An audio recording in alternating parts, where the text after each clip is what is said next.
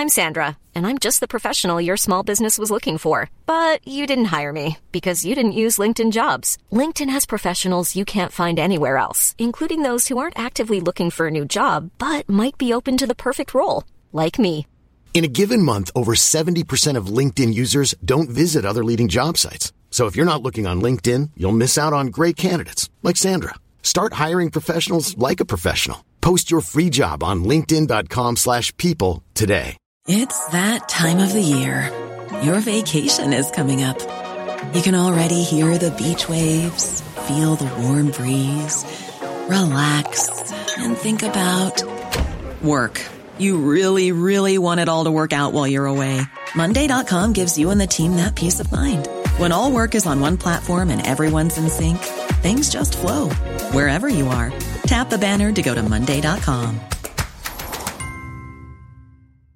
There's never been a faster or easier way to start your weight loss journey than with PlushCare.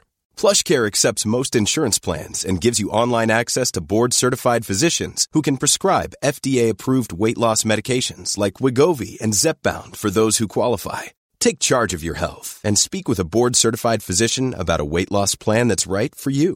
Get started today at plushcare.com slash weight loss. That's plushcare.com slash weight loss. plushcare.com slash weight loss. Hej fina ni. Wow, jag känner mig helt varm i hjärtat efter dagens poddinspelning. Idag, då känns det som att jag har mött min dubbelgångare. Ni vet, vissa personer klickar man bara bättre med än andra. Och jag bara älskar veckans gästs rika kunskap och sätt att se på livet. Dagens gäst är exakt en sån person som jag vill ha mer av i mitt liv. Ja, det sa bara klick helt enkelt. Det är nämligen den eh, legitimerade psykologen, coachen, yogin och författaren Cecilia Duberg som gästar Lyckopodden idag. Hon är här för att avslöja åtta viktiga mentala förmågor som du bör träna upp för att uppnå din fulla potential i livet. Det är förmågor baserade på både vetenskapliga studier från väst och viktiga praktiker från öst. Vi utgår från Dubergs bästsäljare Lejonagendan i dagens samtal. Där hon på ett mycket konkret och holistiskt sätt fångat upp hur du genom självledarskap och mental träning uppnår din fulla potential. I samtalet pratar vi om varför både tankekraft och emotionell kompetens krävs för att uppnå ett lyckligt liv. Vi pratar om varför smarta mål inte fungerar. Vi pratar om varför optimism är viktigare än att vara positiv och varför återhämtning kommer före prestation. Det och mycket, mycket, mycket mer kommer ni få ta del av de kommande 60 minuterna. Ett riktigt gåshudsavsnitt. Och eh, på tal om emotionell intelligens hörni. Jag blir så rackarns glad av att just det är en del av Cecilias bok. Ni vet hur ofta jag pratar om att det råder en generell brist på emotionell kompetens i vårt svenska samhälle idag. Ja, i vart fall ni som har hängt med ett tag, ni känner igen det tror jag. Därför är jag extra glad över att blivit inbjuden till Bästa Kristoves self-master-kurs nu i december där vi ska träna på just det. Kommer ni ihåg Kristove? Det var ju han som gästade podden i avsnitt 211 och pratade då om just emotionell kompetens. Och även några av mina andra poddgäster, bland annat eh, Katrin Zytomierska, Bingo Rimér och inte minst Julia Fransén refererar ofta till honom i sina kanaler. Känner du också att du behöver lära dig mer om hur du bör förhålla dig till dina känslor? Ja, då tycker jag att du ska hänga med mig. Det finns en länk till Kristoffers kurs i beskrivningen. Och jag då? Jo, jag heter fortfarande Agnes Sjöström och jag tycker du är klokast i världen som genom att lyssna på den här podden väljer mer lycka och välmående i livet. Finns det något viktigare än att må bra på den här korta lilla tiden vi har på planeten jorden? Nej, det gör ju inte det. Den här podden den är till för dig som generellt sett mår ganska bra men som med hjälp av små enkla medel vill uppnå ännu mer lycka och välmående i livet. Nej hörni, nu har jag babblat alldeles för mycket här. Dags att lyssna på min fantastiska dubbelgångare istället. Varsågoda, här kommer Cecilia Duberg.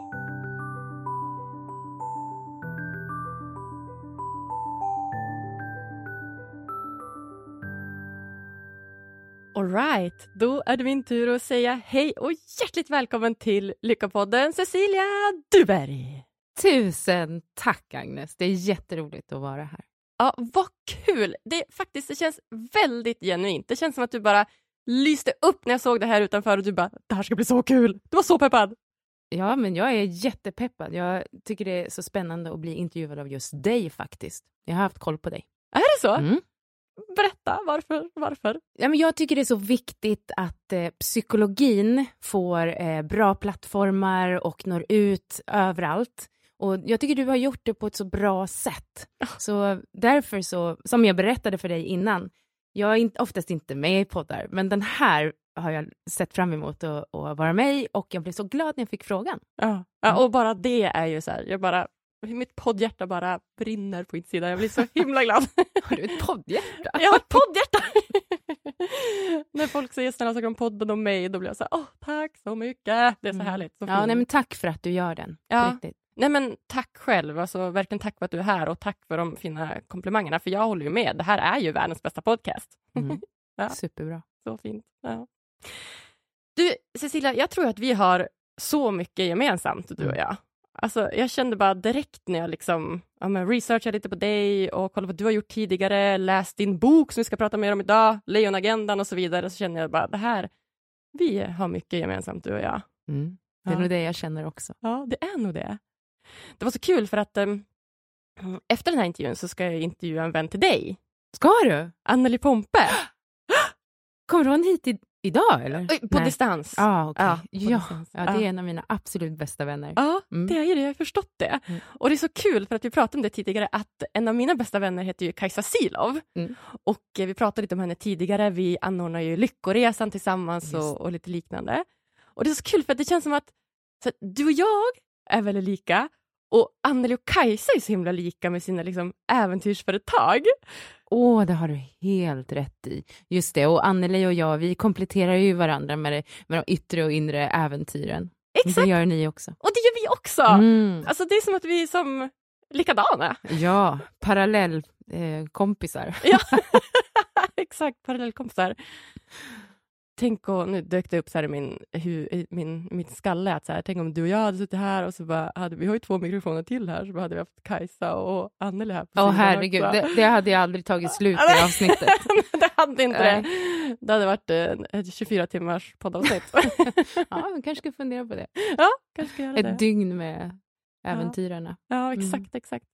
Ja, men det är väl därför jag känner så mycket kärlek till dig och till Anneli också, för att det är faktiskt Kajsa som, som är ska jag säga, uppfinnare till det här. Hon bara, nu borde jag ha med Cecilia och Anneli och lalala. Och det var på Lyckoresan som hon sa det. Så jag bara, ja, lätt, det är Mm. klart. Ja. Så himla fint. Mm. Världen är liten, det finns såna här parallella universum med, med lika, likasinnade. Mm. Det gäller att hitta dem. Det gäller att hitta dem, Mm. exakt, och hålla hårt i dem. Mm. Och det hittar dem. finns faktiskt ju, det vet ju du också, men det finns ju forskning som stödjer det jättemycket, att när vi vill göra nya saker eller utvecklas så behöver vi hitta dem som ser det vi ser Mm. också, för att en, inte vara ensamma Mm. i turbulensen av Mm. allt nytt. Mm. Nej men exakt, verkligen. Så fint. Ja, men det vi ska prata om idag då, Cecilia, det är ju din fantastiska bok som heter Lejonagendan, framgångsrikt ledarskap genom stark hälsa och mental träning. Yes! Yes, fantastisk bok. Fantastiskt snygg bild också, sa jag på Mm. boken. Den är inte tokig. Den Nej. är ju för sig, det är ju länge sedan den togs, men Ja. jag, jag håller med dig. Det är en fantastisk bok och ibland känns det inte som att det är jag riktigt som har skrivit den. Jag har mer skrivit ner det som alla mina kloka mentorer har lärt mig. Mm. Och därför är just Lejonagendan är fortfarande mitt eget uppslagsverk. Mm. Mm. Du använder den än idag? Ja, oh ja. Ja. Vi måste börja med att prata om namnet Lejonagendan. Alltså lejon, alltså vart kommer det ifrån? Så när man jobbar som coach och psykolog så vet man att man ska ju inte prata om hur man inte ska göra. Man ska inte fokusera på vad man inte vill ha. Och inom vår tradition så pratar man ju mycket om att vi har monkey minds i väst. Och det man menar med det är att våra tankar är ibland som hoppande apor som eh, tjattrar och stökar och busar och är helt ouppfostrade. Och jag minns att jag satt en dag i min soffa och funderade. Om man nu inte ska ha ett monkey mind, vad ska man då ha? Och det slog mig att, eh, ganska så bildligt faktiskt, att jag aldrig sett så mycket närvaro, kraft och samlat lugn som den gången jag tittade rakt in i ögonen på ett lejon. Tänk på det själv, lejon är ju, de klassas ju som kungen, savannens kung. Så. Men de är inte snabbast, smartast eller störst, än starkast. Men de har någonting som många andra däggdjur saknar. Den här totala, gracefulla närvaron. De har en, sin kattlika fysik och de kan smyga och de vilar och vilar och vilar utan att checka ut ur ögonen. Så om du tittar på ett vilande lejon så brinner det fortfarande i ögonen. Och det där tycker jag är inspirerande. Hur kan vi vila, hålla tillbaka, spara på vår energi utan att försvinna bakom ögonen? Och sen, när lejonen ska jobba, och lejonens jobb är ju att attackera en antilop eller någonting och där kanske liknelsen slutar. Men när de ska jobba så går de all in, tar med all sin kraft och gör sitt jobb och sen lägger de sig och vilar igen. Och den rytmen behöver vi människor tränas i mycket mer. Snyggt, wow, verkligen. Ja, så jag pratade mycket om, om lejon med mina klienter och till slut så var det en klient som sa, men den här lejonagendan som du håller på med. och där kom namnet. Och där kom namnet. Gud vad fint, verkligen. Alltså, och bara man håller i den här boken och liksom ser på den så, så, så finns det liksom sån tyngd och sån närvaro och sån liksom auktoritet i den. Liksom. Mm, det är verkligen bra. så, "Mwah, den här, det är en bra bok. Mm. Ja. Kul! Ja, för det finns ju otroligt mycket bra forskning, det finns miljarders tips om hur vi kan bli hälsostarkare och mer mentalt fokuserade. Men de är så många så att vi behöver sortera ut. Annars kommer vi bara fortsätta göra som vi alltid har gjort. Och det är det största jobbet jag har gjort i Lejonagendan, är att tratta ner till, okej, okay, av allt viktigt, vad är viktigast? Och sen har jag använt det, de åtta mentala förmågorna som jag upp, eh, uppmanar oss till att träna, där har jag använt dem i mitt arbete som psykolog och coach till högpresterande i snart 20 år. Mm. Exakt. Mm. Exakt. Och det är det som jag tycker är så himla inspirerande med den här, att den är så konkret. Du har liksom, som du säger, du har väldigt mycket utbildning och erfarenheter och forskning och, och liknande i ryggen och av det då och tillsammans med dina mentorer så har du tagit fram de här åtta stycken förmågorna som jag tänker att vi ska grotta in lite djupare i. Jag tänker att jag kan börja med att läsa upp alla åtta här så får lyssnarna en helhetsbild av vad det är vi ska prata om. Då. Så den första det är då konsten att sätta en intention. Den andra är då reglera ditt inre tempo. Den tredje är sätt upp meningsfulla mål. Fjärde, konsten att tänka klart och använda din tankekraft. Femman, kraften i känslor, både dina egna och andras. Sexan, se verkligheten för vad den är och sänk hinder. Sjuan, stabilisering hjälper dig bygga hållbart och långsiktigt. Åtta, vi knyter ihop säcken med en högst viktig mental förmåga, reflektion. Ja, där Boom! satt den. Där satt den! Ja. Så om vi börjar med den här första då, konsten att sätta en intention. Om vi börjar med egentligen, vad, vad är en sån intention? Så jag, vill bara, jag vill börja med att säga att alla de här förmågorna, för när vi pratar om det som förmågor istället för som personlighet, eller så, så är det ju någonting vi kan påverka. Mm. Och det jag vill träna folk i, i den här boken, är ju just hur gör man det då? Och alla de här förmågorna har du redan. Det jag vill hjälpa dig med är att stärka upp dem, för precis på samma sätt som vi har alla muskler i kroppen, så huruvida de är starka eller inte, det beror ju på hur mycket vi har tränat dem. Men de finns där, potentiellt. Så det, det är själva utgångspunkten, att ja, du kan redan sätta en intention, jag vet, och nu ska jag förklara för dig vad det är du gör. Ja, please Mm. do! Så intention har med våra, eh, våra främsta kapital att göra. Idag är människans främsta kapital vår uppmärksamhet. Får man din uppmärksamhet, får man dina pengar, får man din tid, får man ditt liv. Och därför behöver vi bli mer medvetna om vad som får vår uppmärksamhet.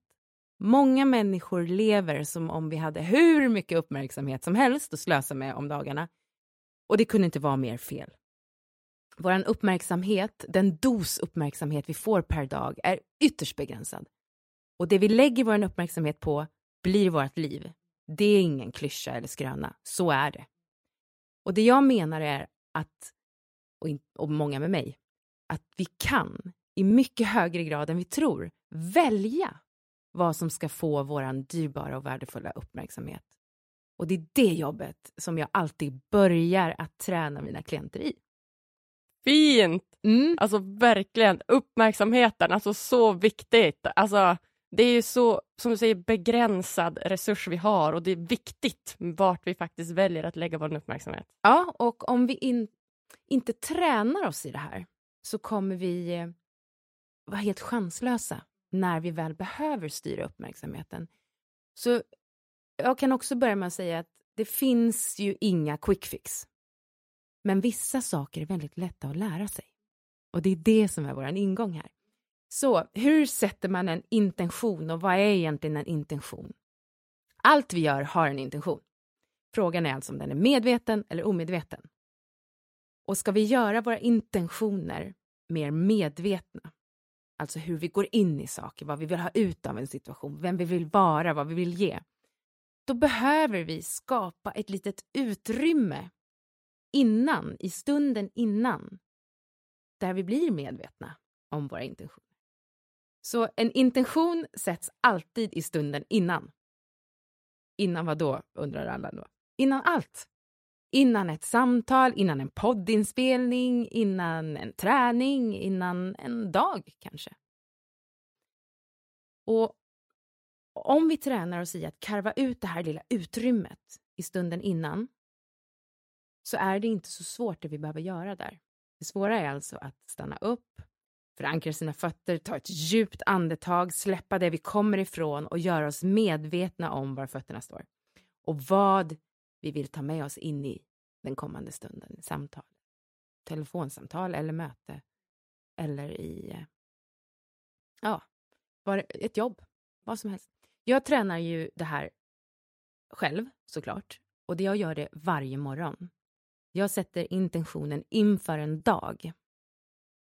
Och jag har valt att göra det dels för att jag har märkt hur kraftfullt det är med morgonrutiner.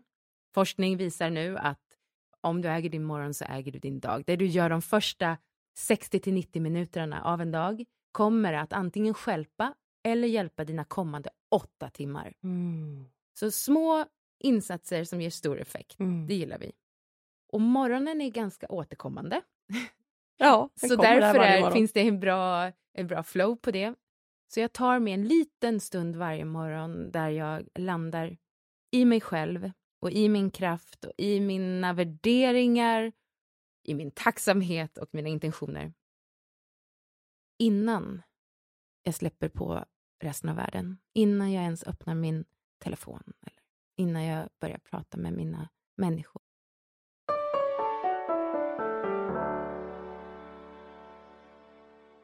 Veckans avsnitt är sponsrat av Tell Sverige AB. Hörni, ni som känner mig, ni vet att jag har haft svårt att trivas som anställd på olika arbetsplatser. Det har egentligen inte spelat någon roll vilken anställning det är. Utan mer att jag inte har uppskattat den uråldriga företagskulturen som oftast råder med gamla hierarkiska strukturer som ofta lever sig kvar på arbetsplatsen. Jag har så svårt för företag som inte förstår att faktiskt individen är den absolut viktigaste resursen på en arbetsplats. Och de ska tas om hand och prioriteras. Men vet ni vad? Nu är det löst. Världens bästa IT-företag, Tell Sverige AB, är ett framgångsrikt och expanderande bolag med visionen om att bli Sveriges mest framtida arbetsplats. Alltså, hur coolt är inte det? Vilket mål! Alla ska vilja vara anställd på Tell och alla ska vilja vara kunder hos dem. Och ja, vad innebär nu det då? Jo, alla beslut som Tell tar, de tas med syftet mot att bli Sveriges mest framtida arbetsplats. Alla beslut de tar gör de med sina anställdas hälsa och välmående i första hand. Alla beslut som tas gör de med fokus på att kunna leverera bästa möjliga service till sina kunder. Visste ni till exempel att eh, Tells ledning nu till och med har investerat i fastigheter utomlands bara för att kunna erbjuda personalen möjlighet att åka dit, antingen i jobbsyfte eller till och med privat? Hur nice är inte det? Jag tror, om jag inte minns helt fel, att det är Alperna och Spanien de har investerat fastigheter i hittills. Vilka himla drömställen! Både fjällen, skidåkning, snowboardåkning och sommaren, sol och badet. Och som kund så kan du till och med ringa en fredagkväll klockan 22 och få bästa möjliga servicen för just dina IT-problem. Ja, det är som att ringa till en god vän och snacka lite skit och samtidigt lösa dina IT-problem. Så himla bra. Ja, om jag någon gång vill bli anställd igen, då kommer jag vända mig raka vägen till Tillsverige AB. Och eh, i avsnitt 235 får du dessutom chansen att lära känna deras delägare och försäljningschef Therese Jakobsson och hennes väg ur psykisk ohälsa och panikångest mot målet att bli Sveriges mest framtida arbetsplats. Och i höst så kommer du dessutom få chansen att lära känna deras jordnära VD Per Gabrielsson och varför just han valde att förändra hela Tells företagskultur för x antal år sedan. Ja, tack bästa Per, Therese och Tell Sverige AB för att ni vill hjälpa till och göra Sverige till en lite lyckligare plats.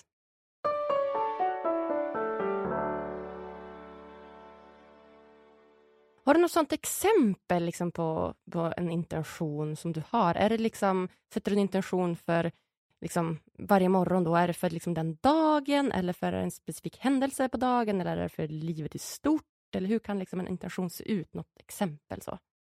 Det är en väldigt bra fråga och jag menar inte heller att jag har facit, men jag kan berätta hur jag gör. Jättegärna. För det funkar för mig. Och det sker i lite flera nivåer. Jag har dels den grundläggande intentionen att leva enligt mina värderingar och min mening. Min meningsfullhet.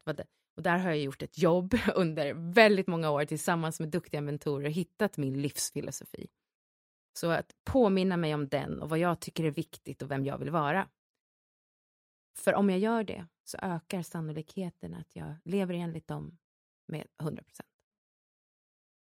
Och sen så förhåller jag mig till eh, det, hur jag faktiskt mår den morgonen. Att jag checkar in med mig själv och ger plats till det som finns, vad det än är. Jag kanske vaknar och känner mig ledsen, ångestfull, trött. Och då låter jag det få finnas lite och tar hand om det. Så vad behöver jag idag? Jag kanske behöver backa hem lite, ge mig själv lite self-care, um, känna på den. Eller så vaknar jag full av energi och kan inte vänta tills jag får ut och leverera eller göra någonting eller jag ska på en resa eller till min fantastiska mottagning. Och då sätter jag snarare intentionen kring vad vill jag lära mig idag? Vad vill jag utmana idag? Vem vill jag ha varit för andra? Vad vill jag att andra ska ha känt när de har varit i samma rum som mig? Så den mer dagliga intentionen som är anpassad till eh, vad som kommer hända. Fint! Ja, men jättebra. Funkar, alltså, förstå, kan man förstå det? Ja, ja. jag tycker verkligen mm. det. Jättebra.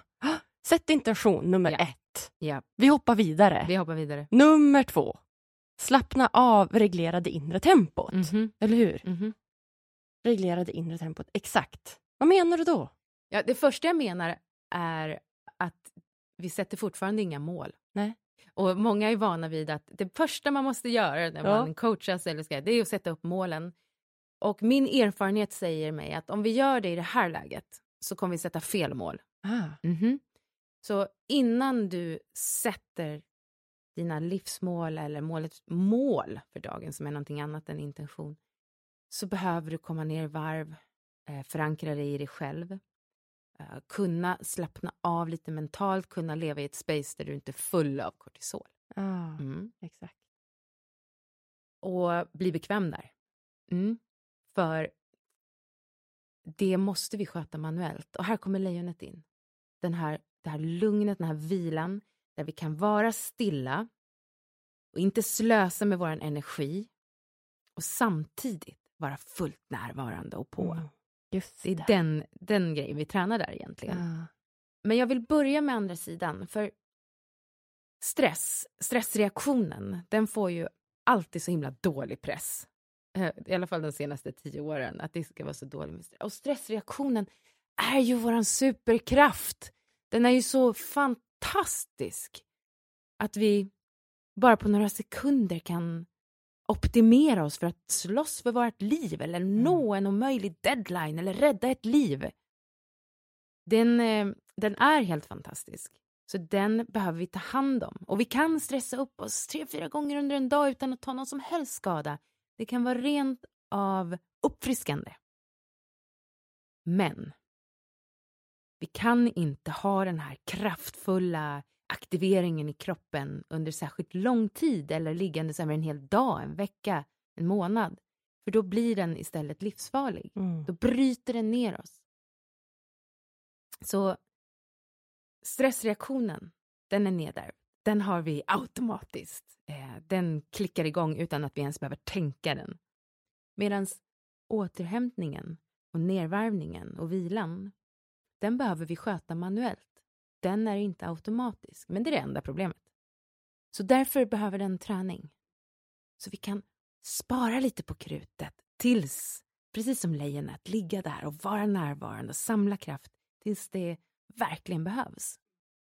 Alltså så bra. Och jag älskar att återhämtning får vara nummer två mm. av åtta. Mm. Att inte den kommer där som nummer sju eller åtta. Du vet. Just det. Att man ska först göra allting och sen återhämta sig. Utan vi börjar med intention och sen är det då slappna av, återhämtning för att kunna Så, och, och när mina klienter är ju och har varit under många år eh, extremt högpresterande. Det är elitidrottare, det är entreprenörer, det är eh, ledare som ska börsnotera någonting eller människor som vill förändra världen lite grann. Och många tror att om man är psykolog eller mental tränare så jobbar man med att motivera människor.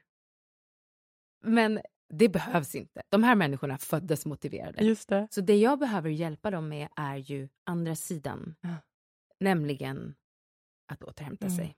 För din förmåga att generera kraft står alltid i exakt relation till din förmåga att återhämta dig. Mm.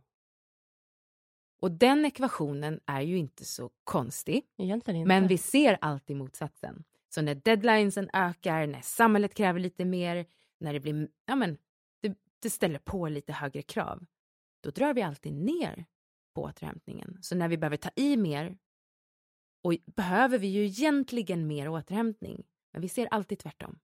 Och alltid utan goda resultat. Jaha, exakt. Så det är inte så hållbart. Nej. Och eh, det här är ju en, en superskill. Att kunna hålla sina gränser, känna till dem hålla dem och särskilt när du ska prestera. Eller jag leverera. älskar det. Alltså jag älskar att den får komma så tidigt. Alltså ja. att det är nummer två. Det, ja. det, jag tycker det är fantastiskt. så bra! Ja, det är superbra. Ja. Okej, det var tvåan. Slappna ja. av, reglera det inre tempot. Nummer tre, då kommer vi till skapa mål och mening. Energin bor i ditt varför. Ja. Ja.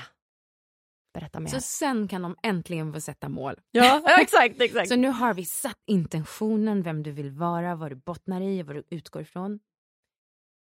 Och så har vi lugnat ner oss, hittat närvaron. Nu kommer vi sätta rätt mål. Men det är fortfarande ett finlir. Så när man frågar människor vad de vill sätta för mål så är det väldigt vanligt att man svarar med ett resultat istället för ett mål. Ah, och jag skiljer jättemycket på resultat och mål. Man vill, ja men mitt mål är att vinna eller tjäna väldigt mycket pengar eller bli bäst eller vad det nu kan vara. Ah. Och det är inte ett mål för mig, det är ett resultat. Ah. Resultat är jätteviktiga måttenheter som hjälper oss att benchmarka, absolut, och det hjälper oss att se om vi har nått våra mål. Men ett mål behöver handla om hur det ser ut när vi är framme. Och det behöver innehålla någonting vi kan påverka. För hur du, huruvida du vinner eller inte, det ligger inte i dina händer. Nej, Det kommer handla om vad domarna har i huvudet den dagen. Det kommer handla om vad dina eh, konkurrenter har gjort. Det kommer handla om din dagsform den dagen. Så det vi kan påverka är okej, okay, så hur kan du vara i din bästa form och hur ser det ut och hur känns det och vem pratar du med? När du är framme vid ditt mål, hur ser det ut? Vilken form är du i? Vilken mental och känslomässig, vilket utrymme har du för dig själv? Vilka människor finns i ditt liv? Om du ser dig omkring, hur ser det ut? Hur pratar ni med varann? Och där bor det. Och sen finns det ju ett, en viktig nyckel till när man sätter mål. Och det är ju att de behöver vara meningsfulla. Mm. Oh, och där brukar det också bli lite motstånd. Okay. Men meningsfullhet är, det är bensinen. Och det är det jag menar med att känna sitt varför. Det har många pratat om länge. Men om ditt mål inte är förankrat i någonting som är väldigt viktigt för dig så kommer du ge upp när det blir lite jobbigt. Ja. Om du vet varför det är viktigt för dig så får du tag på en helt annan kraft. Mm. Just det. Mål och mening, exakt. Mm. Och meningsfullhet är det enda som kan ta vid när det tillfälliga dopaminet, eh, den här laddningen i hjärnan man får när man hittar på ett nytt mål och tycker det ska bli jätteroligt, den laddningen kommer per definition alltid eh, gå ner efter ett tag. Och det är då man ofta känner så nej, men det här kanske inte var något för mig, jag orkar inte, det kommer inte gå, jag har inte råd. Och om du inte har jobbat upp meningsfullheten kring det, som är mer långsiktig, så kommer du släppa det. Och ett sätt som vi jobbar väldigt tydligt inom idrott och inom ledarskap är att ofta ligger ju de stora målen, målen kanske några år framåt. Det, kanske, det kan vara ett OS, det är fyra år säger vi. Och då behöver vi bryta ner det. Så den formen och den känslan och den personen du ska vara om fyra år. Hur ser den ut om ett år? Vad är det vi behöver ha gjort? Och hur ser det ut om en månad? Och vad behöver vi ha gjort varje vecka fram till dess? Så alltså, vad behöver vi göra varje dag? Vad är tre saker du behöver göra varje dag som har en röd tråd och en länk till det stora målet? Och på så sätt så blir de här små, till synes kanske tråkiga sakerna extremt laddade med meningsfullhet. Mm. Och där tänker jag också att lyckan i de små sakerna eh, klickar in. Så på så sätt så kan riktigt värdefulla mål bli som en emotionell motor. Mm. Snyggt. Alltså jättebra. Det här gillar jag, det jag hör. För jag kopplar ju här, för nu sitter jag och bläddrar lite snabbt i boken och eh, det här med skapa mål och mening och jag för oftast när, det, när liksom någon säger sätt ett mål till mig eller så, ah, men nu, nu behöver vi ett nytt mål, då mm. tycker jag lätt att folk går till den här modellen smarta mål. Ja. Och vad och händer den då? ser jag inte här i. Nej. Nej. Nej, meningsfulla mål. Eh, smarta mål drar mot resultat ja, och där, de är väldigt kognitiva. Det finns ju mycket funktionellt med akronymet smarta, men det kan inte konkurrera ut meningsfullheten och tappar man hjärtat, där jag tänker att meningsfullheten bor, så tappar man energin för det. Oh, så bra. Kog mm. Du sa något viktigt här, det är kognitivt, det är väldigt baserat ja. på den kognitiva kraften ja. och inte kanske det emotionella. Nej. Mycket bra. Ja. Ja. Ja. Mycket bra, ja. Och att, jag brukar säga att, att sätta mål, det är att rama in framtiden på ett sätt som gör att vi kan nå det. Det gillar jag. Det är att rama in framtiden på ett sätt som gör den lite magnetisk. Och när vi gör det så innebär det att vi gör val. Det är därför många inte vill sätta tydliga mål, för det innebär att man måste välja bort saker. Och det har man oftast motstånd till. Ah. Men hjärnan älskar klarhet. Så ju klarare och tydligare din bild av hur det ser ut när du är framme är, desto enklare kommer det bli att göra rätt saker och göra rätt val. Och när du har gjort det, när den här bilden är tydlig och du har klarhet och den kommer lite närmare, så blir den direkt en del av dig. Så på ett sätt har du redan nått målet lite grann. Men det, det som är svårt och utmanande som man behöver träna på när det handlar om att sätta mål, det är att göra val. Och sen kunna vara lika stolt över allt man inte gör som över det man gör. Mhm. Så du kommer behöva välja bort saker till förmån för att nå ett mål. Och istället för att se det som lite brist eller att känna dig lite otillräcklig så vill jag att du tränar på att bli stolt över allt du väljer bort också. Det är därför smarta mål inte funkar för mig. Alltså jag lyckas aldrig säga, jag bara smart, ja okej, och så svarar jag på de här eh, S, eh, vad- S, M, A, R, T, ja. Ja. Men jag tycker ju aldrig så här, jag bara, ja okej, nu har jag gjort det. Men det, det är bara, ja, det står lite grann på ett papper här, men jag, jag blir liksom inte, det säger mig ingenting. Alltså jag får ingen emotionell koppling till det. Det är bara, ja okej, nu står det där. Men det är som all, jag får ingen liksom, Det blir för rationellt. för rationellt, ingen mening liksom med Nej. det på något sätt. Nej. Så det var skitbra, det här var Den tar du. mig. Den här tar jag med mig. Ja, bra. Ja, hoppas lyssnarna också tar med sig den, Ja. för det var viktigt. Och det, det jag vill också säga om det, om, om, eh, om man blir för rationell och pratar mer resultat, eh, ja men vi ska uppnå så här många inflyttningar i den här kommunen det här året, eller vi ska omsätta så här mycket, alltså pratar om resultat, så pratar man språket av krav väldigt mycket. Mm. Och språket av krav låter så här, måste, borde, Ah. borde ha gjort redan. Och det finns ingen människa i hela världen som får energi av ord som krav, måste, borde. Nej. Och därför så är det klokare, om man verkligen vill nå något, att hitta värdet, energin, hjärtat Vill. och just det, hitta sitt vill och behöver. Behöver. Och det här är inte manipulation. Det är inte ens... Eh, nej men det är bara smart. För det kickar igång rätt energi och det är det som blir hållbart. Idag pratar vi ju väldigt mycket om hållbarhet och jag upplever att vi skjuter bredvid målet många gånger. Det hållbara är att få igång människors emotionella motor och istället för att trycka på ett smart mål, det här är bra, det här är rationellt, det går inte att argumentera emot. Hjälp människor att hitta sin anledning att nå målet. Allt, man har inte alltid satt målen själv. Man kanske måste klicka in i företagets mål. Fine, självklart. Mm. Men ge lite utrymme till att hitta hur kan du klicka in med dina värden och dina styrkor varför det här målet är viktigt för dig. Ah, ah, fantastiskt. Ja. Tack, så fint. Ja, det var nummer tre. Ja. Vi hoppar vidare till nummer fyra då. Okej, kör. Engagera tankens kraft, din nya story. Kanske är en story bara data som har själ. Brinny Brown, en av mina favoriter. Jag blir bara Så, peppad att höra det här. Tank, Berätta. tankekvalitet. I väst är vi ganska otränade i att ha tankar. Vi blir dem. Och tankar är ju bara tankar, men de är ju chefen. Så ditt självförtroende kommer alltid komma ner till vad du säger om dig själv, inom dig själv, bakom ryggen på andra. Så din inre story kommer vara styrande och därför är den viktig. Oavsett om den är sann eller inte. Och för att det här finns det ju hur mycket som helst att säga. Men mitt viktigaste budskap här kommer handla om optimism.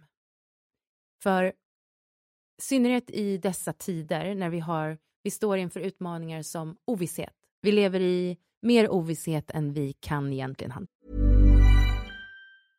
Ready to pop the question? The jewelers at BlueNile.com have got sparkle down to a science with beautiful lab grown diamonds worthy of your most brilliant moments. Their lab grown diamonds are independently graded and guaranteed identical to natural diamonds, and they're ready to ship to your door. Go to BlueNile.com and use promo code LISTEN to get $50 off your purchase of $500 or more. That's code LISTEN at BlueNile.com for $50 off. BlueNile.com code LISTEN.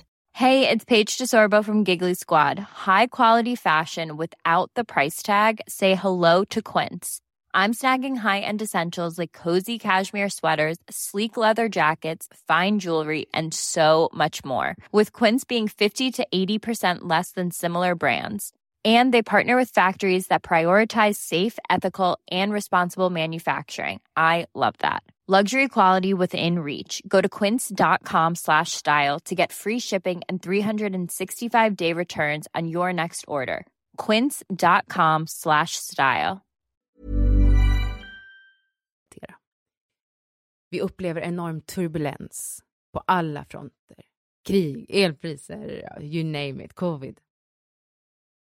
Och det som händer med oss då är att våra hjärnor lätt blir oroliga. Mm. Mm. Och vi tappar det vi vet. Och här blir optimismen avgörande. Och optimism, förmågan att kunna tänka ut en god story om framtiden utan att bli naiv, är träningsbart. Mm. Och här skiljer jag jättehårt på att vara optimistisk och att vara positiv.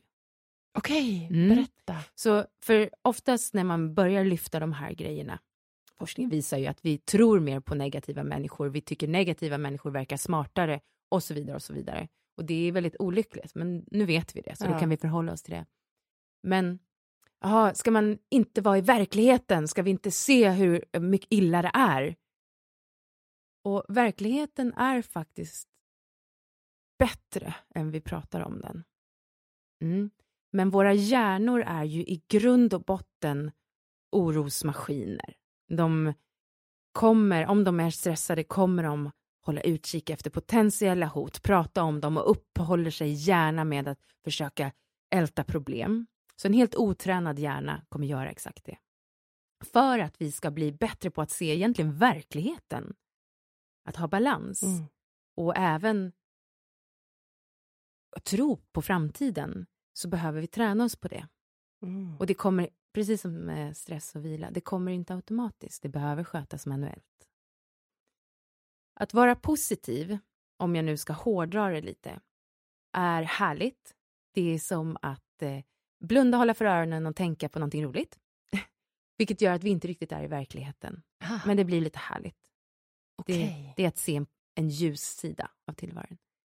Optimism är att kliva in i verkligheten och tro på ljuset i slutet av tunneln. Fokusera på det, söka efter det, prata om vad som kan bli fantastiskt, men icke naivt. Så vi vet att det kommer bli tufft, vi kommer behöva utmanas, vi kommer behöva utvecklas, men det kommer gå. Okej. Så det är att kliva in i verkligheten och hålla fast vid att det kommer gå. Och när jag, jag har studerat många som har förändrat världen lite grann, antingen med ett världsrekord eller ett nytt företag. Och så. Jag har jobbat med dem. Och det som skiljer dem från de som kommer fyra eller inte lyckas är att de tror och har den här optimismen, den icke-naiva optimismen.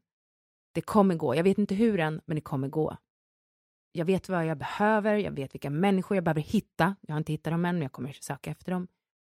Och när vi kan klicka in i det här optimistiska förhållningssättet så är det dels är det ju härligt och vi ser nya saker och vi blir bättre på att uppehålla oss där. Men det påverkar också i nästa steg vad vi gör. Det påverkar hur vi förhåller oss till kriser, krig, daglig stress. Så det är egentligen där den stora utdelningen kommer. Att om vi vet att men det kommer gå bra, nu, just nu är det stökigt, så blir vi mycket stabilare, vi lyssnar på ett annat sätt, vi slutar försvara oss, vi tar inte allt personligt. Alltså så himla bra. För Det är ju, så viktigt. och verkligen, för just optimism, det är ju ganska mycket forskat på också inom den positiva psykologin. Ja. Som, eh, som jag verkligen fastnade för i mitt eh, masterprogram i, i psykologi. Det Yes. finns ju liksom en liten kurs i positiv psykologi, det är ganska ett nytt forskningsfält. Men då är ju liksom tacksamhet är en sak som man har forskat mycket på.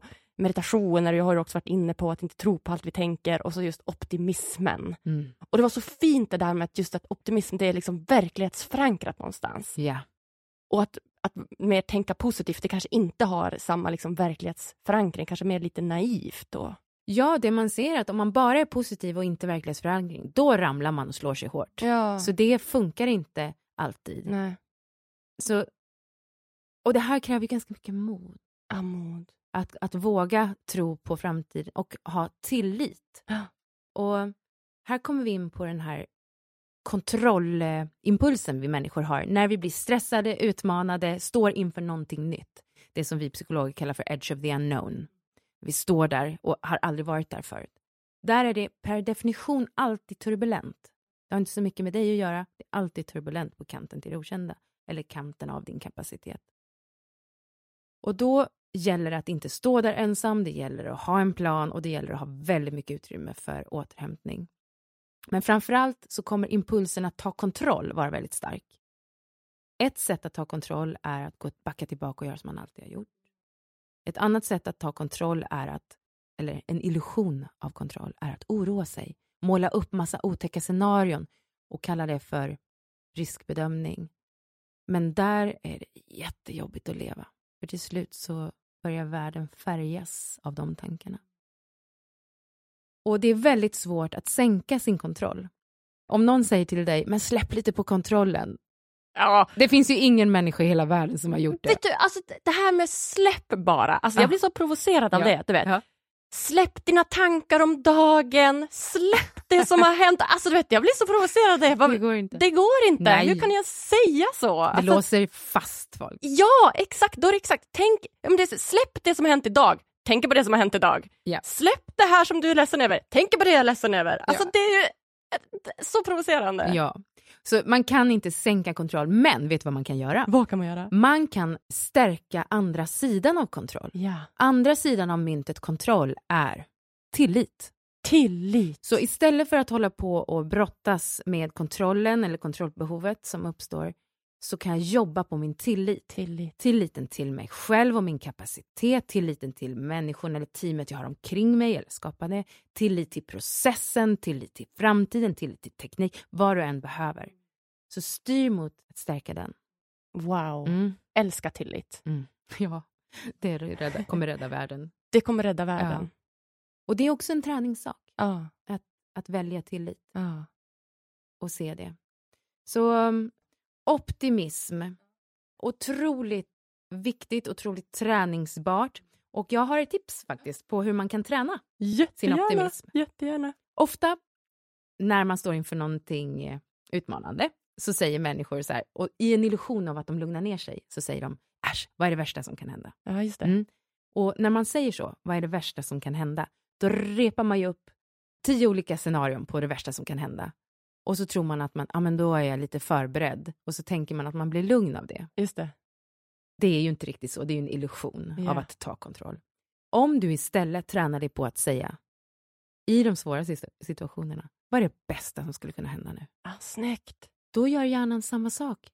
Den kommer upp med tio olika scenarier på vad är det bästa som skulle kunna hända nu. Och där föds kreativitet. Där föds lugn och möjlighet.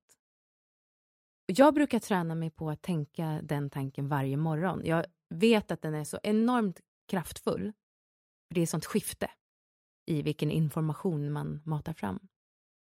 Men för att kunna ta till den när det verkligen behövs behöver du ha tränat det varje dag.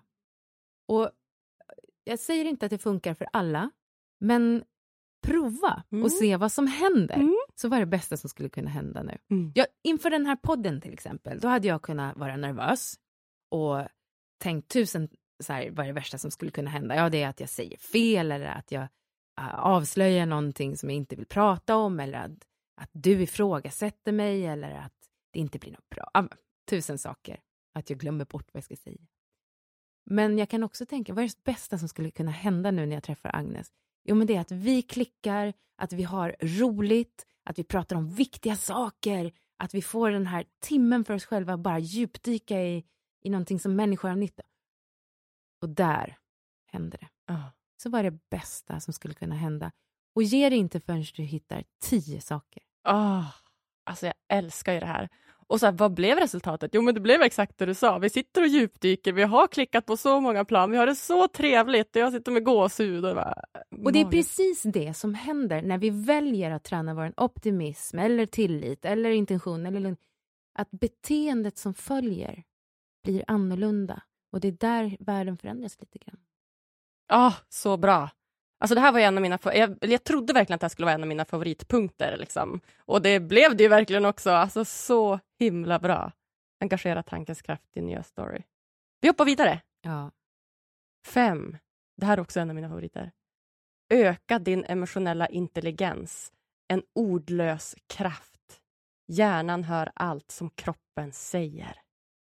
Alltså den här delen, jag är så, jag är så, för det första är jag så himla glad här i den här boken att du har med både engagera tankens kraft och öka din emotionella kompetens. För att det här har jag upplevt, det här är en av de erfarenheter som jag har i den här podden, är att antingen så predikar du inom situationstecken en av de här. Att man tror att en av de här är rätt väg till då lyckan eller välmåendet som vi pratar om i den här podden. Och därför är jag så himla glad att du har med båda. För båda behövs. Oh ja. Berätta mer om femman. Och många blandar ihop dem också. ja. Man frågar hur någon känner så berättar de oftast vad de tänker. ja, och tvärtom. Och det är samma sak med känslor, att eh, vi är lite otränade i att ha känslor. Därför är vi väldigt rädda för dem och eh, väljer ofta att stänga av informationen från dem. Och det har ett väldigt högt pris. För känslorna kommer med så mycket sann information från kroppen. Känslorna kommer med all energi.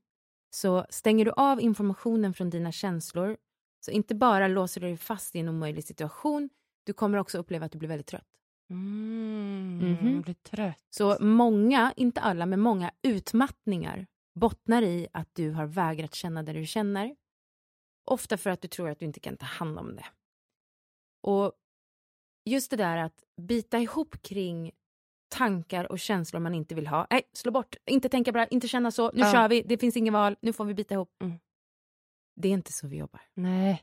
Utan känslor är något vi har, det är inte något vi är.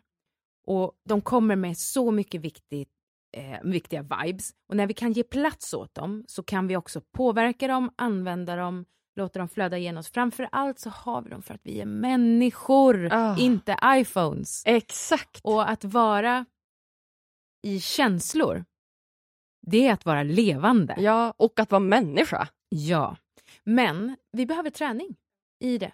Så all respekt till att det kan vara läskigt med känslor. Emotionell intelligens är, precis som du säger, det en av de absolut viktigaste och intressantaste delarna av att vara människa och att jobba med. Jag jobbar jättemycket med emotionell intelligens, med både idrottare, ledare, entreprenörer, alla. Men det är väldigt svårt att prata om och föreläsa om. Så per definition, för att känslor har ju inga ord. Nej, exakt. Det har ju Och så fort vi ord sätter ord på dem så åker de upp i i huvudet. tanken. Mm. Men eh, jag kan nämna steg tre Ja. i, när, vi, när vi tränar emotionell intelligens. Jättegärna. Och det är förmågan att kunna klicka in i en kraftfull känsla när den behövs. Aha. För en känsla är ju på ett sätt ett recept på ett specifikt tillstånd. Och det, det många inte vet att varje känsla du har har till exempel ett specifikt andningsmönster. Så bara genom att andas på ett visst sätt så kan du klicka in i en särskild känsla. De är oftast kopplade till dofter. De är kopplade till hållning. De är kopplade till eh, tanke, musik, eh, eh, ja, temperatur, jättemycket. Så kan man identifiera vilken känsla man hade när man vann, eller när det gick så där bra, eller när jag hade det där lyckade medarbetarsamtalet, eller när jag klarade att bara äga den där presskonferensen. Då kan vi lära känna den känslan och bygga upp den och träna oss på att gå in i den så att vi kan använda den och klicka in i den vid startblocken i tävlingen eller innan ett samtal med en medarbetare. Och på så sätt eh, använda kicken där. Men jag skulle ändå säga att det viktigaste med att ha och vara öppen för många olika känslor är att det gör oss levande och det gör oss också mer kommunikativa. Mm. När vi lyssnar in känslor från andra människor och blir nyfiken på dem och åker med i dem, då skulle jag säga att vi klickar in i ett högre sätt att leva. Ja. Och så finns ju eh, kontakt och relationer. ja, verkligen. Alltså så fint. För jag, tycker så, jag börjar ofta skratta när jag hör människor. För jag menar, man liksom pratar med någon på stan eller så här, lalala, för ett sam, liksom vanligt samtal, så får man också hö, eh, ofta höra folk som bara, alltså jag är en sån här känslomänniska, alltså jag känner ganska mycket. Man bara, du också? Alltså det är som att de på något sätt behöver försvara det eller säga det, att så här, jag är en känslomänniska. Det är ingen som kommer och bara, jag är en tankemänniska. Det är ingen som säger. Men det är som att man måste så försvara den delen, att så här, jag är verkligen en känslomänniska som känner saker. Mm. Bara, ja, det är vi ju alla. Det är ju ingen som, människa som inte har känslor. Nej. Så det är på något sätt lite tragiskt och komiskt samtidigt. Jag tycker du fångar det väldigt bra där, Agnes. Mm. Och lyfter någonting viktigt. Och det jag brukar fånga när jag hör det är att grattis. Ja. Det är så fantastiskt att få ha många känslor. Men det jag också kan fånga är att vissa som säger så jag är så extra känslig, jag är överkänslig, menar egentligen att de inte att de känner sig som offer för sina känslor, att de inte kan kontrollera, de har inte träningen i att ta hand om sina känslor och därför blir det besvärligt. Mm. Och till alla er vill jag verkligen säga att det är inte så jobbigt för alla, så jag, jag förstår att du har det jobbigt och det finns bra träning och hjälp att göra kring just hur man avgränsar känslor, hur man förstår dem så att man inte blir så rädd för dem. Men att ha känslor, det är det högsta. Så grattis! Och kan du bli nyfiken på dina känslor, och jag ska hjälpa dig lite grann nu, då, då kan det, resten av livet se lite annorlunda ut. Och ett sätt att bli nyfiken på känslor är att veta om att en känsla är inte alltid en slutprodukt av någonting. För det är ofta så vi tänker kring känslor, att ja, nu har den varit dum så alltså är jag ledsen, eller nu har den dött så då är jag i sorg, eller nu har jag tråkigt så nu, ja. Så att vi tänker att det är en slutprodukt, eller hur? Mm. Men en känsla är lika mycket en push in i framtiden. Så det finns en information i den. Där sorg till exempel, vi tänker att det är slutet på en relation eller någonting, men sorgen, pushen i sorg är att du har en längtan efter någon att lägga din kärlek på. Och den är riktad framåt. Eller din ilska är en push i att bli modig, inte i att hämnas. Eller att göra någonting annorlunda eller ställa saker till rätta. Så en känsla är lika mycket en push framåt och det hoppas jag kan göra dig nyfiken. Ja, så bra tips! Jättebra! Åh, så fint! Ja, vad härligt. Då har vi klarat av den här på vår korta lilla tid. Det känns som att man har så mycket mer att säga om varje av de här, men Ja, det var väl en bra sammanfattning? mycket. Ja. Mycket. Jag är, jag är jättenöjd. Det är så tryggt att sitta med dig som, som eh, känner till psykologin och Ja. förstår kraften i den också. Ja. ja, men verkligen. Det, och det är så fint att sitta med dig som kan så mycket om det här och som säger såna här saker som gör att jag får gåshud. Det är så, så Ja, fint. alltså, jag är ju tränad i väst. Eh, jag har ju studerat i eh, bland annat USA och England i säkert 15 år och fördjupat mig i det här efter min psykologexamen här. Så jag är jätteskolad i det mesta och jag älskar det. Det är min grej. Jag kommer aldrig sluta. Jag studerar fortfarande. Men jag är också tränad i öst inom kampsport, yoga, mindfulness. Och jag vill och bor och agerar och jobbar i mitten mellan de här två. Och det har, det har varit min väg. Absolut bli nyfiken på vad vet man, vad säger teorierna, hur kan man strukturera sitt tänkande och sitt lyssnande kring det här. Men hur kan jag också eh, jobba med mig själv eh, och med eh, annan visdom. Så jag vill verkligen inte hamna i ett fack där jag är någon, någon eh, kunskapsbank. Och ju mer jag studerar, desto mer, du vet ju vad som händer. Jag, jag, kan, jag börjar kunna lite grann om någonting. Exakt, det är Mhm. den. Och jag vill alltid vara där, för det gör mig hungrig Ah. efter att förstå mer, efter att lyssna ordentligt på människor. Så absolut, jag har sammanfattat mycket i den här boken, men det är bara början. Ja, det är bara början. Desto mer du lär dig, desto mer inser att du inte kan. Ja. Ja, det är så spännande. Och, ja, men, och just det, du säger att du liksom någonstans väver in båda delarna, för det upplever jag nu i två kontexter här, att som du säger att så här, ja, du är skolad i väst och hela den liksom, väldigt eh, vetenskapliga studierna, väldigt mycket tankekraft och lära sig på det hållet, men du är också skolad i öst, mer mindfulness och meditation och kroppen och, och rörelser och vad det gör med människan. Och det är också något som jag märker i podden, att så här, du, det är oftast lite antingen eller. Att man pratar lite antingen eller, men här får båda plats. Mm. På det, på det, och det tycker jag är väldigt fint. Och samma sak när det kommer till det här med tanken och känslan. Att ofta så hamnar det i en liten konflikt att så här, nej men tanken kommer före känslan. Och andra säger att nej, känslan kommer före tanken. Nej, tanken kommer före känslan. Att det är någonstans är grunden i så här, vilken av de här två som man ska jobba med. Och det är som du säger nu, att båda måste få plats. Mm. Och det gillar jag, att du har ett så helhetsperspektiv. För det, det har jag saknat lite. Mm. Och för mig är det i väst som jag lär mig om rutiner och vad, hur vi behöver leva för att eh, må bra och leda andra. Men det är öst som de gör det. Det är öst som eh, samurajerna har sina rutiner på riktigt. Ah. I väst är det mycket ord. Ja. Och därför så behöver jag både för att komplettera, men att hålla den här komplexiteten, Mm. det kräver sitt jobb. Mm. Men det, det blir helare. Mm. Ah, så bra! Okej, vi hoppar vidare. Mm. Eh, nummer sex. Sänk hinder. Att släppa taget och öppna för nytt. Argumentera för dina tillkortakommanden så får du behålla dem. Elisabeth Gilbert. Ja. ja. Ofta så lägger vi väldigt mycket krut på driv. Att driva framåt, jobba hårdare, lyfta blicken, ta i lite mer, tänk positivt, kör på, det kommer gå. Utan att eh, reflektera över att an- hälften av din kraft är hindrande. Så när vi istället kan identifiera både det som driver oss framåt och vad som hindrar oss så kan vi ju börja få lite balans i det här.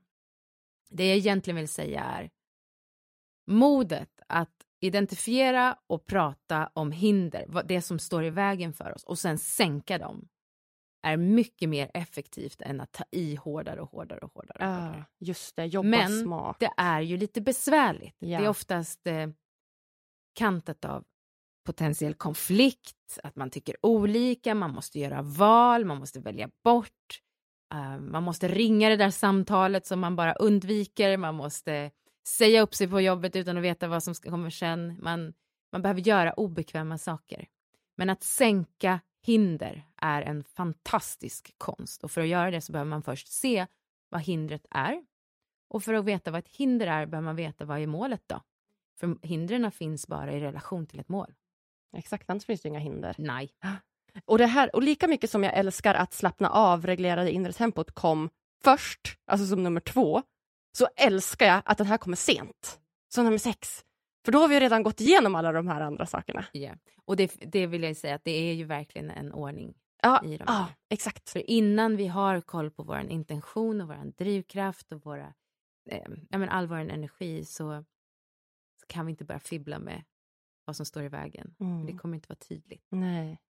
Och sen efter sänka hinder, Ja. som är egentligen mental tuffhetsträning Ja. i princip.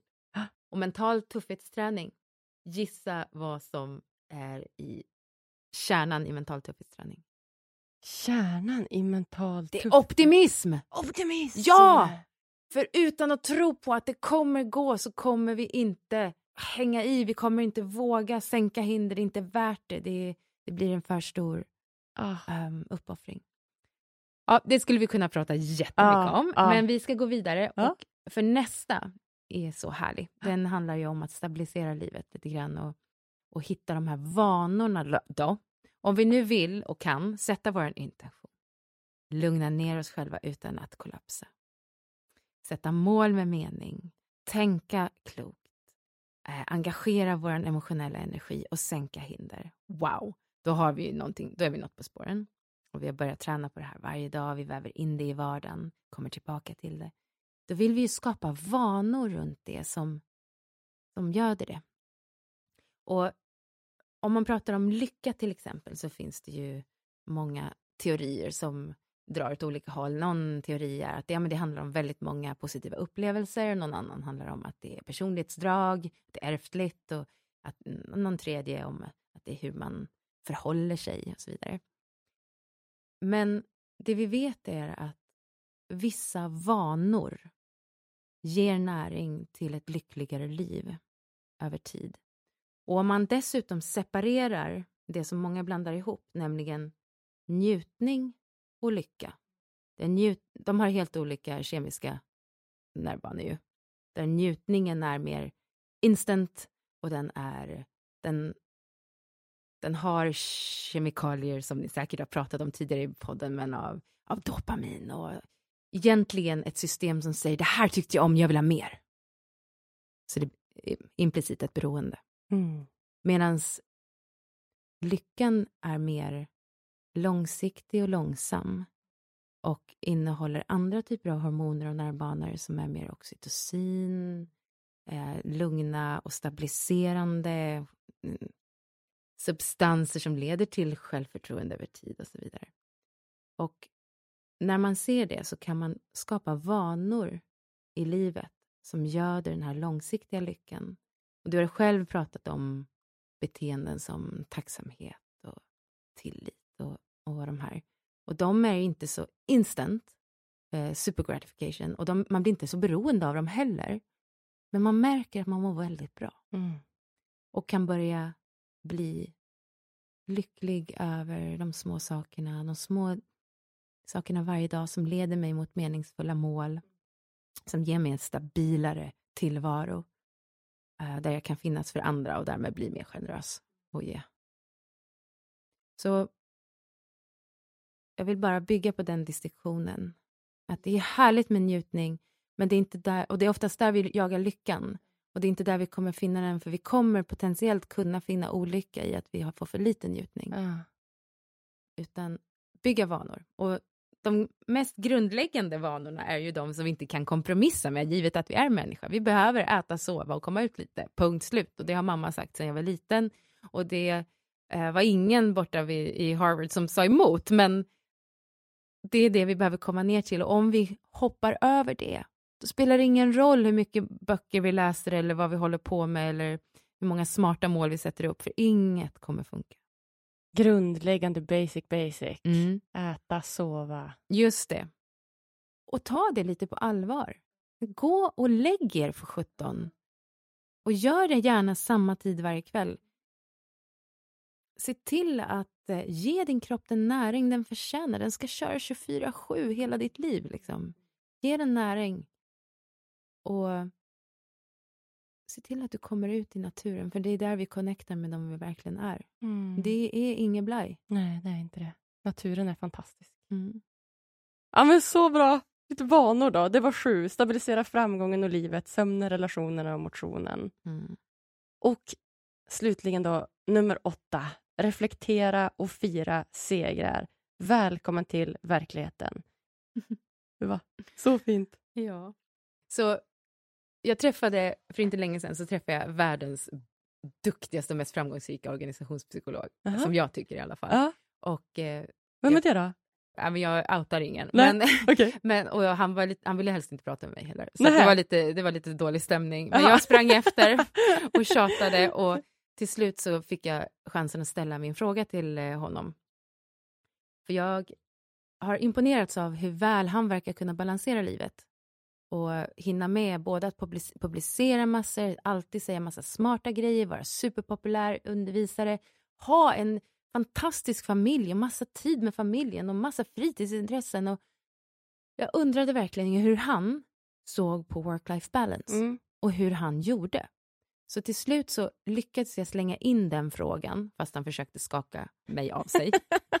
och, och den bet. Så han vänder sig om och fräser. I don't want work-life balance! Jag vill inte ha work-life balance. Nej. Och jag bara, okej. Eh, I want a rhythm! Ah. Och det här engagerade ju honom jättemycket, så han stannade och började prata med mig.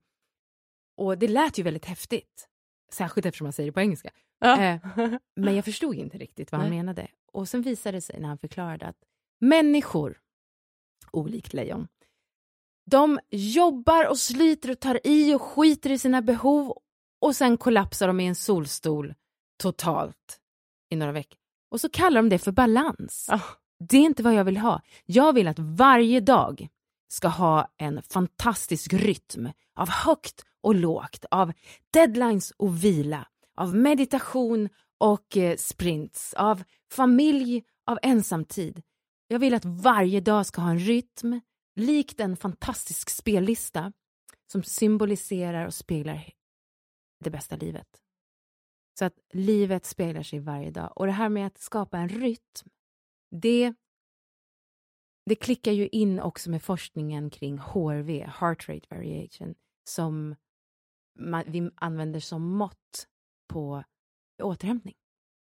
Eh, man har gjort det länge inom idrotten och forskning går isär, men det vi vet är att vi vill ha ganska hög skillnad mellan olika typer av hjärtrytm under en dag. Mm. För om vi bara marscherar genom en dag med samma rytm hela tiden så kommer inte återhämtningen under natten bli så bra. Men ju mer hjärtat har fått dansa, ju mer eh, variation det har varit i hjärtrymd från, eh, från högt till lågt under dagen, desto mer optimerad blir återhämtningen när vi sover. Mhm. Så det här med att skapa en bra rytm är inte bara klokt, det är också symboliskt för hur vi behöver leva.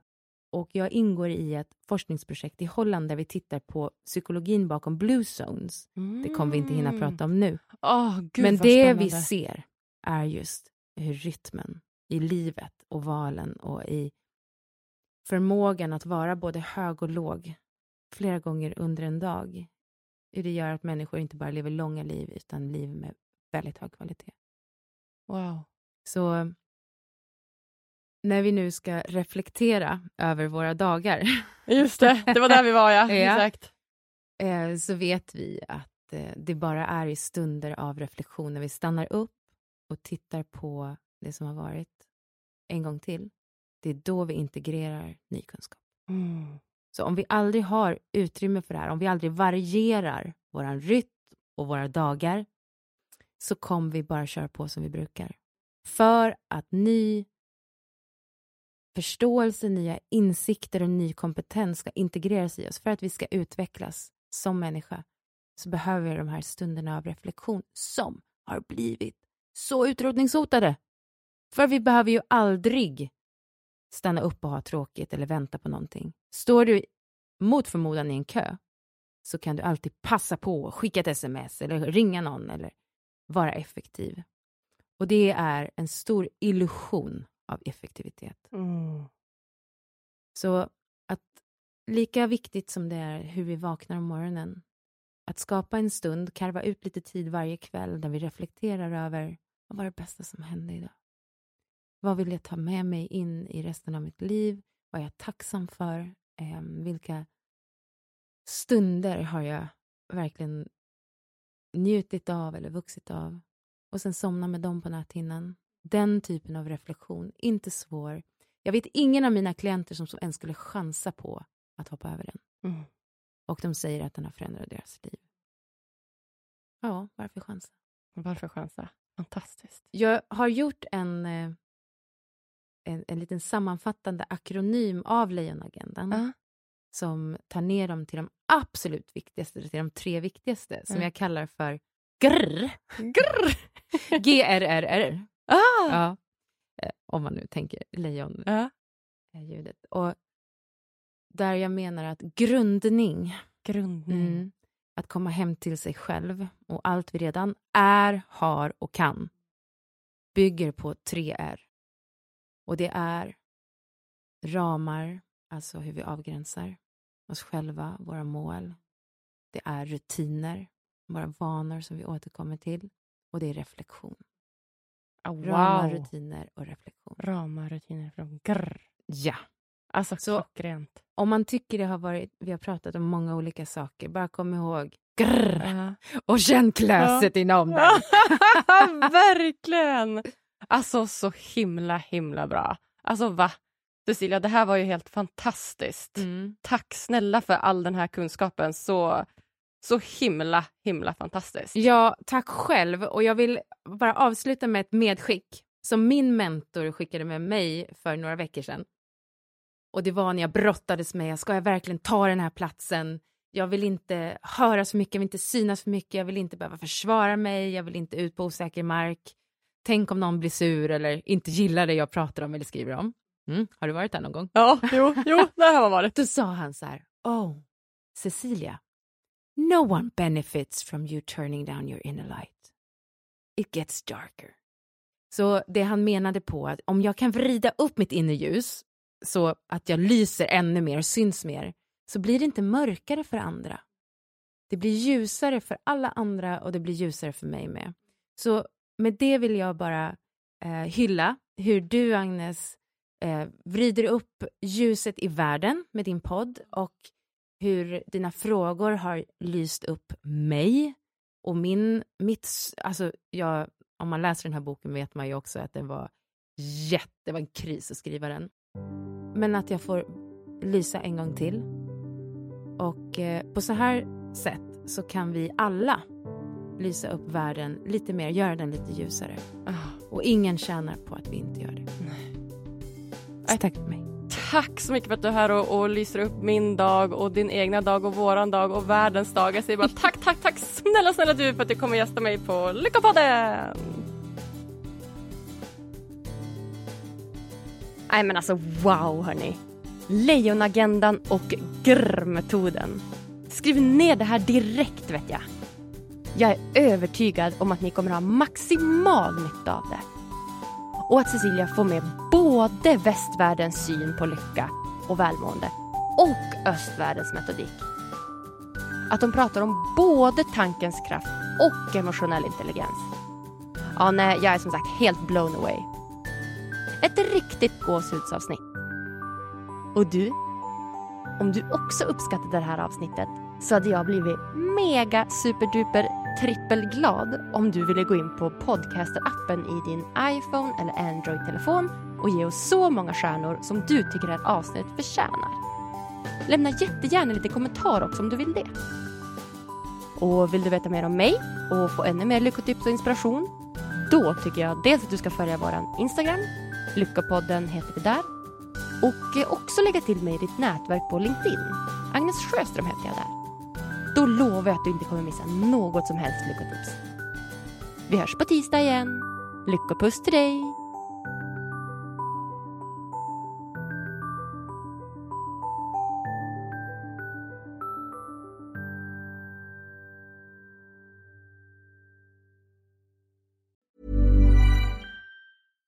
Deserves the best, and there's no better place to shop for Mother's Day than Whole Foods Market. They're your destination for unbeatable savings, from premium gifts to show-stopping flowers and irresistible desserts. Start by saving 33% with Prime on all body care and candles. Then get a 15-stem bunch of tulips for just $9.99 each with Prime. Round out Mom's menu with festive rosé, irresistible berry chantilly cake, and more special treats. Come celebrate Mother's Day at Whole Foods Market. Planning for your next trip?